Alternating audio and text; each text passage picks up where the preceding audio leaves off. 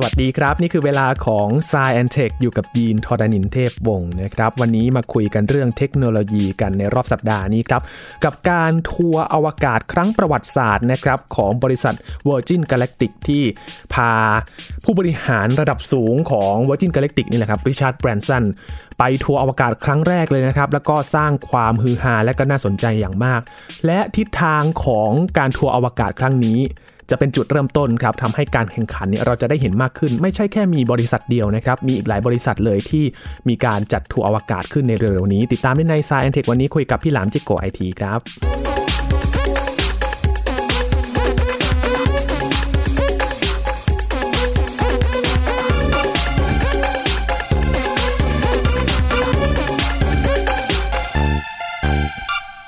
คุณผู้ฟังหลายคนอาจจะได้เห็นกันแล้วนะครับ กับการทัวร์อวกาศ แล้วก็เปิดเผยภาพในช่วงที่ริชาร์ดแบรนสันครับผู้บริหารของบริษัท Virgin Galactic นะครับที่ขึ้นไปท่องอวกาศในครั้งนี้ รวมกับทีมของเขานะครับ ทั้งหมด 6 คนด้วยกันไปพร้อมกับจรวด VSS Unity ครับ ใช้เวลาอยู่ตรงขอบอวกาศตรงนั้นนะครับ ประมาณ 5 นาทีได้ครับ ในครั้งนี้เนี่ยเป็นจุดเริ่มต้นที่สำคัญนะครับ หลังจากนั้นก็จะมีทัวร์อวกาศอีกเจ้าหนึ่งครับ ของเจฟเบโซสนั่นเอง ที่จะพาขึ้นไปทัวร์อวกาศก็จะเป็นอีกรูปแบบหนึ่งครับ จะเห็นได้ว่าการแข่งขันเนี่ยโอ้โหดุเดือดมากเลยนะครับ แต่กว่าจะผ่านมาได้นี้ เรียกได้ว่าฝ่าฟันอุปสรรคกันมาหลากหลายทีเดียวนะครับ วันนี้เรามีหลายมุมมาคุยกันครับ เกี่ยวกับการทัวร์อวกาศแล้วก็การแข่งขันของบริษัทต่างๆนะครับอยู่กับพี่หลามที่รักบุญปรีชา หรือว่าพี่หลามจิกโกไอทีนั่นเองนะครับสวัสดีครับพี่หลามครับ สวัสดีครับคุณยีน สวัสดีครับคุณผู้ฟังครับ พี่หลามมีความฝันกับการไปทัวร์อวกาศไหมครับ โอ้โห คุณยีน สมัยเด็กๆนี่นะ ผมดูหนังเรื่อง Star Wars เอพิโซด4 A New Hope นะฮะ ครับ ดูเสร็จปุ๊บวันรุ่งขึ้นไปโรงเรียน คุณครูถามว่ามีความฝันอะไรบ้าง ผมบอกว่า ถ้ามีมนุษย์ต่างดาว หรือว่ามียานอวกาศไหนจะมาชวน ผมไปอวกาศแล้วจะบอกว่าไม่ได้กลับมาอีกเลย อืม ผมยินดีไปนะครับ เออ ไปผจญภัยในโลกกว้างนะครับ ใช่ คือจิตใจเด็ดเดียวมากนะฮะ สมัยก่อนชอบอวกาศมาก อยาก คือเรียกว่าถึงไปแล้วจะไม่ได้กลับเนี่ยก็ยอมไปครับ อืม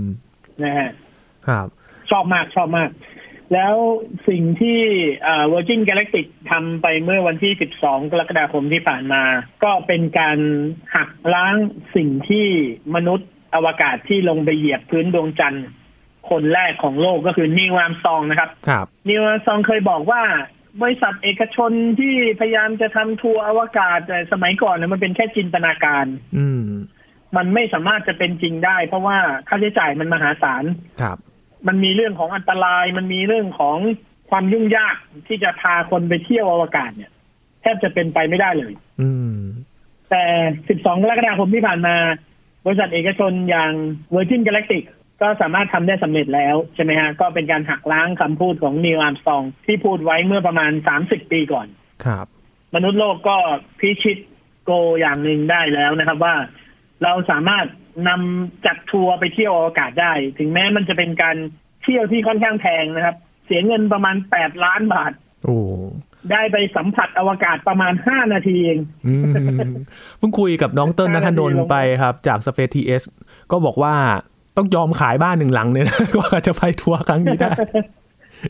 เออแต่ถือว่าถูกนะฮะเพ ครับ ราะว่า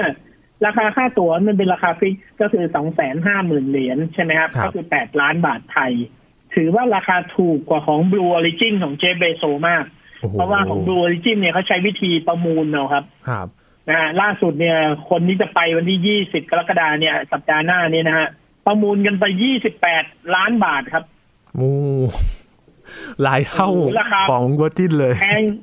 ใช่แพงกว่าของเวอร์จินเยอะมากนะ ครับฮะแต่เขาบอกว่ามีการเปรียบเทียบให้เห็นนะครับว่า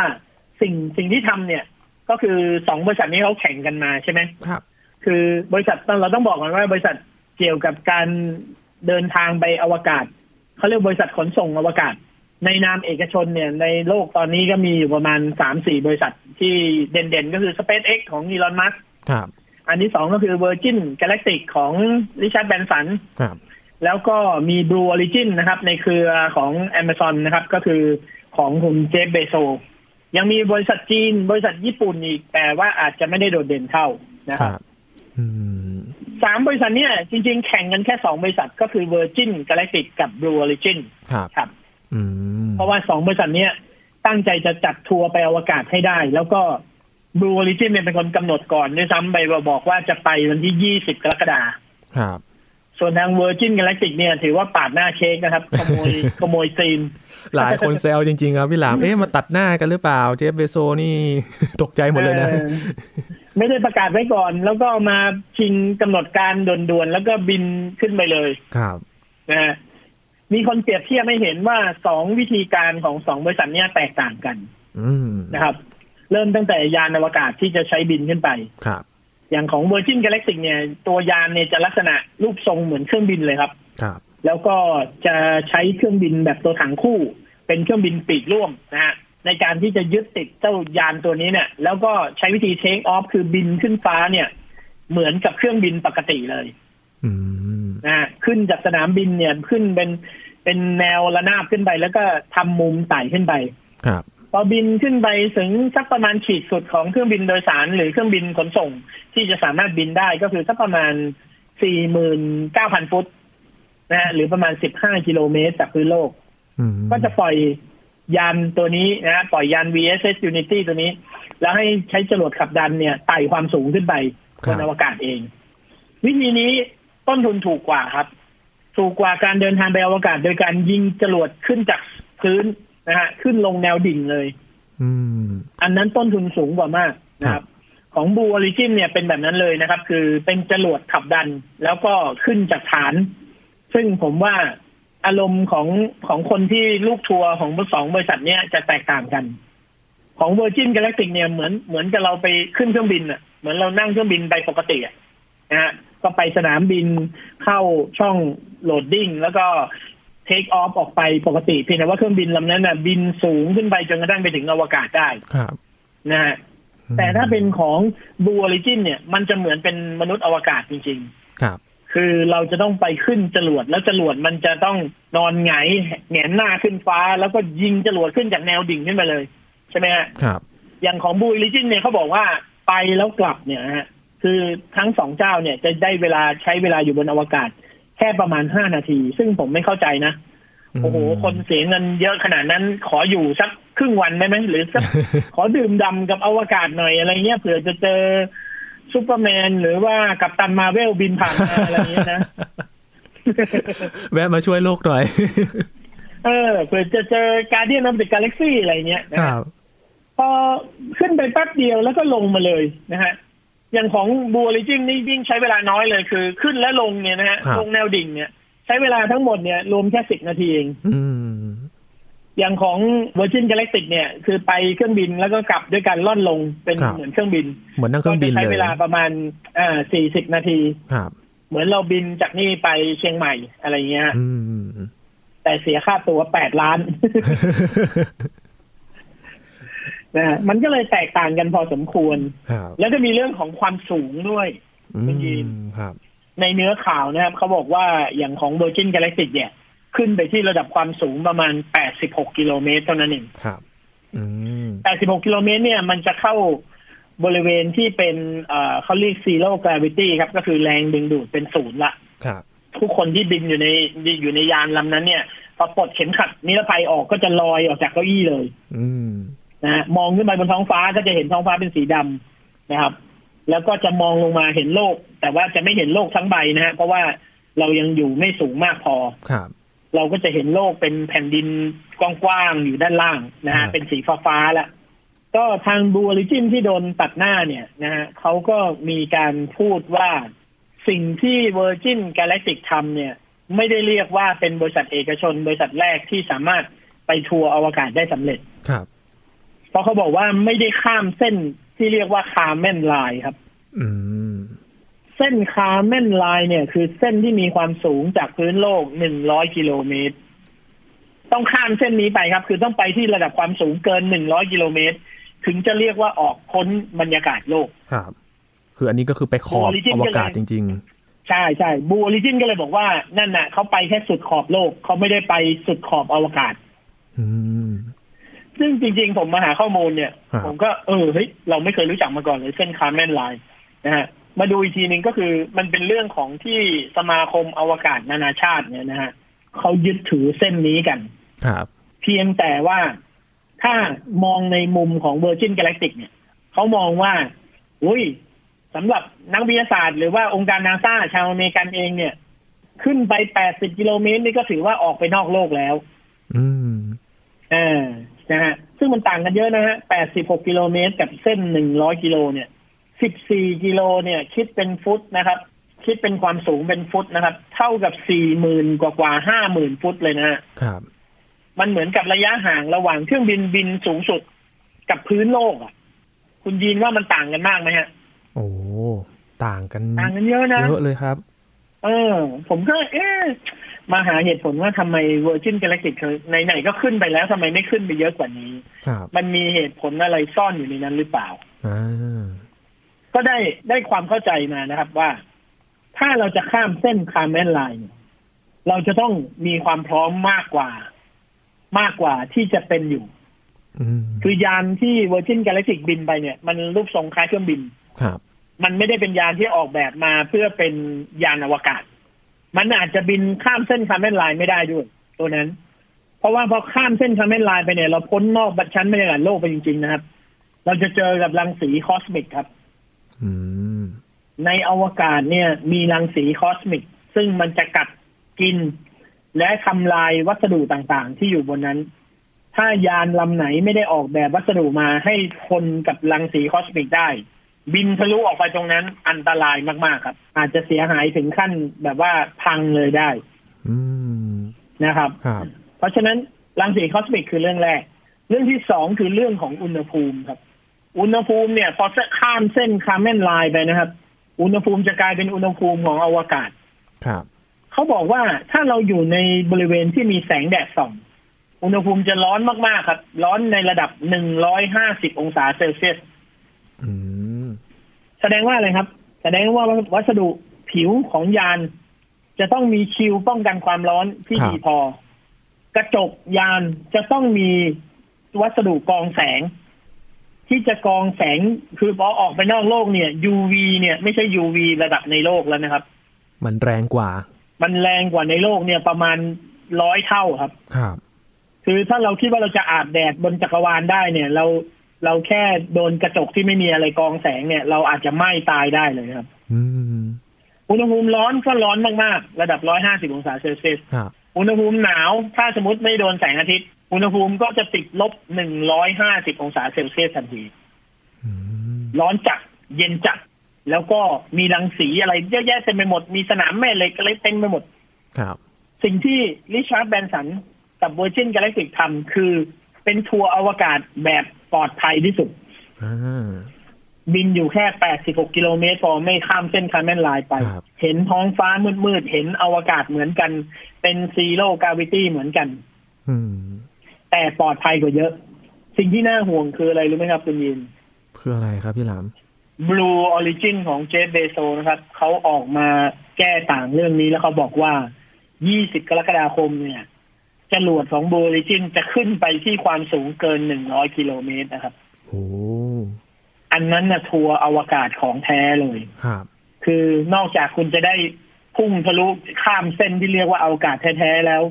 คุณยังได้เผชิญกับอันตรายระดับอวกาศแท้ๆด้วย อืม เอ๊ะมันเป็นเรื่อง นะ ดีหรือไม่ดีครับพี่หลาม เผชิญกับอันตรายตรงอวกาศ มันก็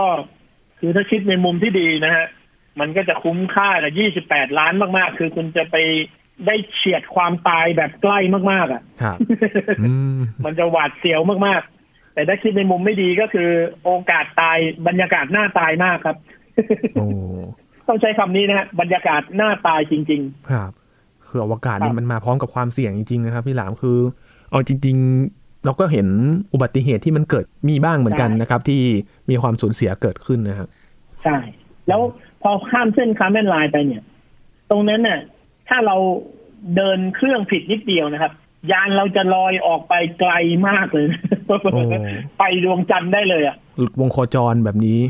ใช่ อย่างตอนเข้าไปดวงจันทร์เนี่ย พอพ้นระยะนี้ไปปุ๊บเนี่ย จุดระเบิดแค่ครั้งสองครั้งก็สามารถลอยไปถึงดวงจันทร์ได้แล้วอะ ครับ เพราะฉะนั้นการควบคุมการบังคับทิศทางมันก็ยากขึ้น สังเกตเวอร์จินกาแล็กติกเนี่ยเขาใช้นักบินนะนักบิน ครับ แต่ถ้าเป็นของบูริจินเนี่ยขึ้นไประดับนั้นเนี่ยต้องเป็นนักบินอวกาศ อืม ซึ่งสกิลจะผิดกันครับ จะถูกฝึกฝนมาผิดกัน เพราะฉะนั้นต้นทุนต่างกัน ผมมองว่าของบูริจินเนี่ยน่าจะแพงกว่ามาก เพราะว่าสิ่งที่เขาทำเนี่ยโอ้โหมันมันอวกาศแท้ ครับ ๆนะฮะ อืม ก็ต้องรอลุ้นนะครับว่า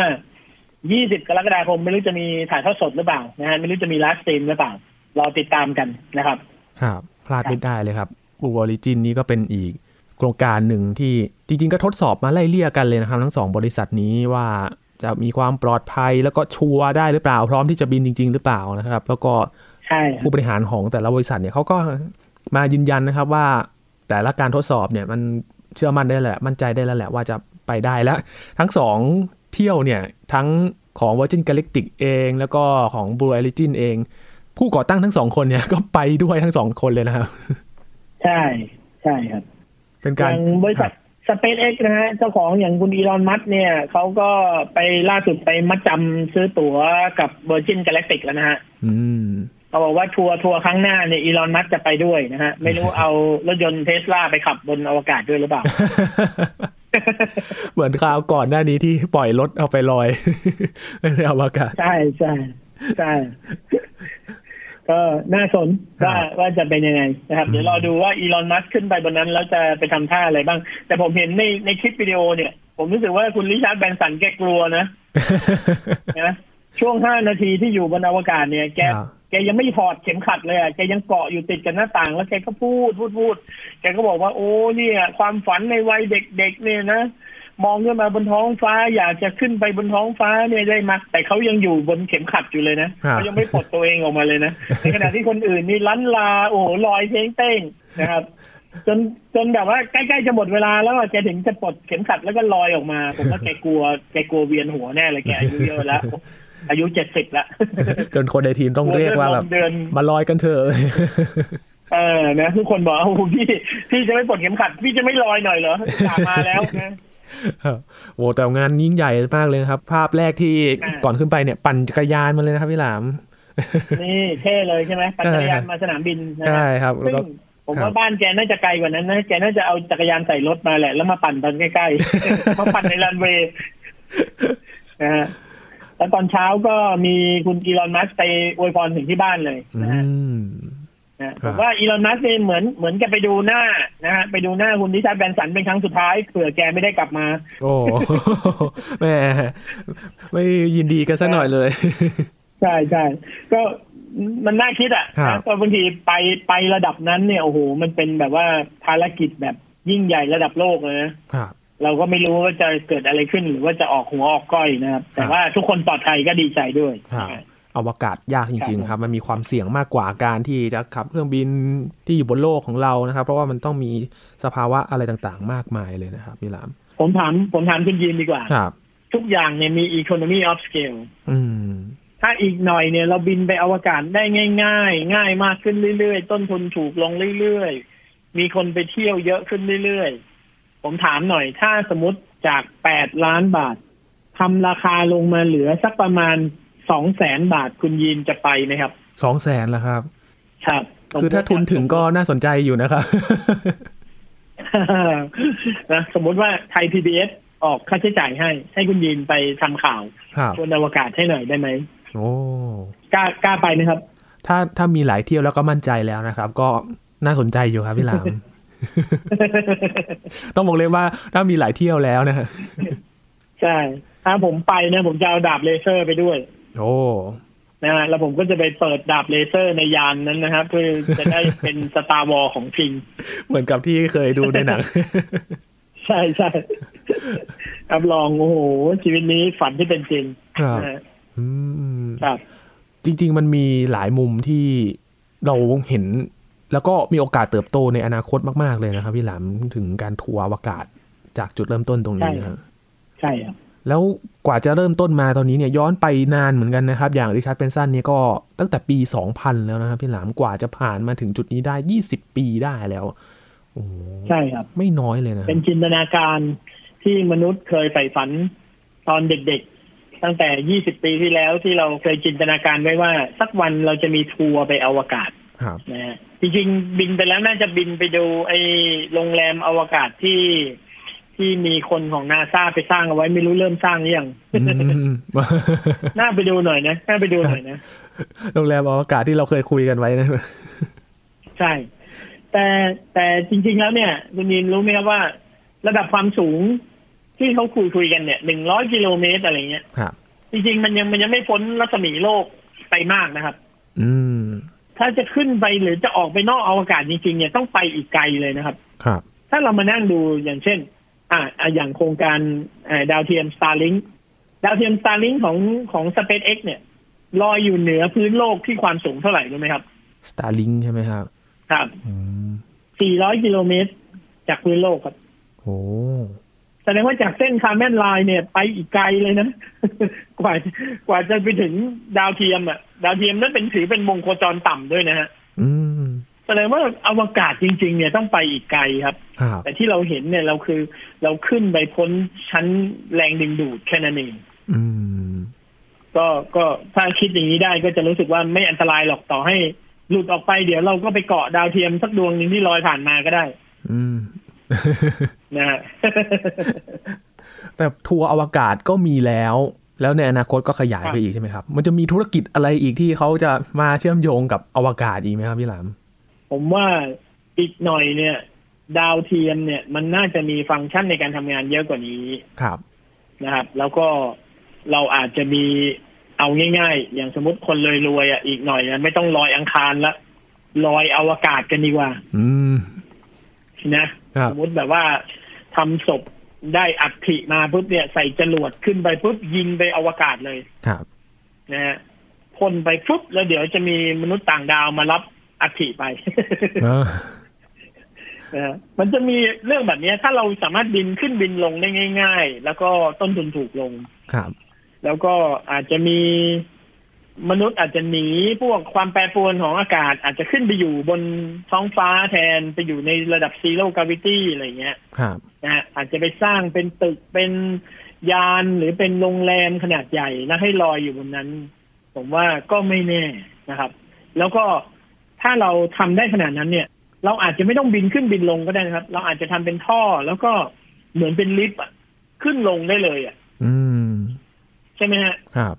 ถ้าทำได้ขนาดนั้นนี่โอ้โหอีกหน่อย เราก็จะเจริญมาก ๆ เลยก็คือ มนุษย์ก็จะกลายเป็นเทวดาเลยคือไปอยู่บนท้องฟ้า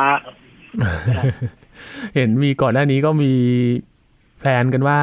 เป็นโมเดลนะครับ สร้างลิฟต์ไปดวงจันทร์แบบนี้ ใช่ โอ้แต่อีกอันหนึ่งถ้ามาพร้อมกับทัวร์อวกาศนะครับยิดว่าน่าจะมาแน่นอนเลยก็คือประกันครับพี่หลาม ประกัน ป ภัย ระกัน โอ้ประกันภัยบนอวกาศ นะครับไปทัวร์อวกาศ แต่ละครั้งเนี่ยเหมือนเหมือนประกันบนเครื่องบินนะครับ ที่ที่เราต้องซื้อตอนเดินทางใช่ไหมครับ อ่า อ่าใช่ใช่มาแน่ ครับ ๆนะฮะ โอ้เป็นช่องทางเหมือนจะเป็นแหล่งแหล่งรายได้อีกแหล่งหนึ่งเลยไหมครับพี่หลามถ้ามีคนจับจุดได้แล้วก็ไปลงทุนในแนวนี้ โอ้ไม่ต้องห่วงครับสตาร์ทอัพนี่ผมว่าไปแนวนั้นแน่นอน ครับ มีเยอะแน่นอน เพราะว่าจากเรื่องของอวกาศที่เคยเป็นเฉพาะหน่วยงานรัฐ ความมั่นคง เฉพาะมีผู้เชี่ยวชาญเท่านั้นที่จะไปได้นะครับ นักบินอวกาศต้องฝึกกันแบบโอ้โหหลายเดือนเลยทีเดียวกว่าจะขึ้นไปได้ ตอนนี้เนี่ยอาจจะไม่จำเป็นต้องถึงขนาดนั้น ถ้าเราอยากจะไปแค่สัมผัสบรรยากาศในอวกาศไม่ได้ไปทำภารกิจเหมือนเขา และได้นั่งทัวร์แบบนี้นะครับ โอกาสแบบนี้นี่ถ้า พอได้ใช้กันมากขึ้น แล้วก็ต้นทุนมันถูกลง หลายๆ คนน่าจะจับต้องได้แล้วก็ต่อคิวกันแล้วนะ ใช่ครับ อ่าวพี่ละ ก็ต้องรอดู รอดูอีกสักสิบปีข้างหน้านะผมว่า อืมครับโอ้เวลามันเร็วมากเลยครับ ตอนนี้นี่ผ่านไปแป๊บๆนี่เห็นอะไรก้าวหน้ากันมากขึ้นเลยนะครับพี่หลามรอดูว่ามันจะมีอะไรเกิดขึ้นนะครับ ครับ ตรงนี้ขอบคุณพี่หลามมากๆเลยนะครับ ได้ครับ นี่คือ Science Tech ครับ คุณผู้ฟังติดตามรายการก็ได้ที่ www.thaipbspodcast.com ครับรวมถึงพอดแคสต์ช่องทางต่างๆ ที่คุณกำลังรับฟังอยู่นะครับ อัปเดตเรื่องวิทยาศาสตร์เทคโนโลยี และนวัตกรรมกับเราได้ที่นี่ทุกที่ทุกเวลาเลยครับ ช่วงนี้ยีนทอรานินเทพวงศ์พร้อมกับพี่หลามจิโกไอทีลาไปก่อนนะครับ สวัสดีครับ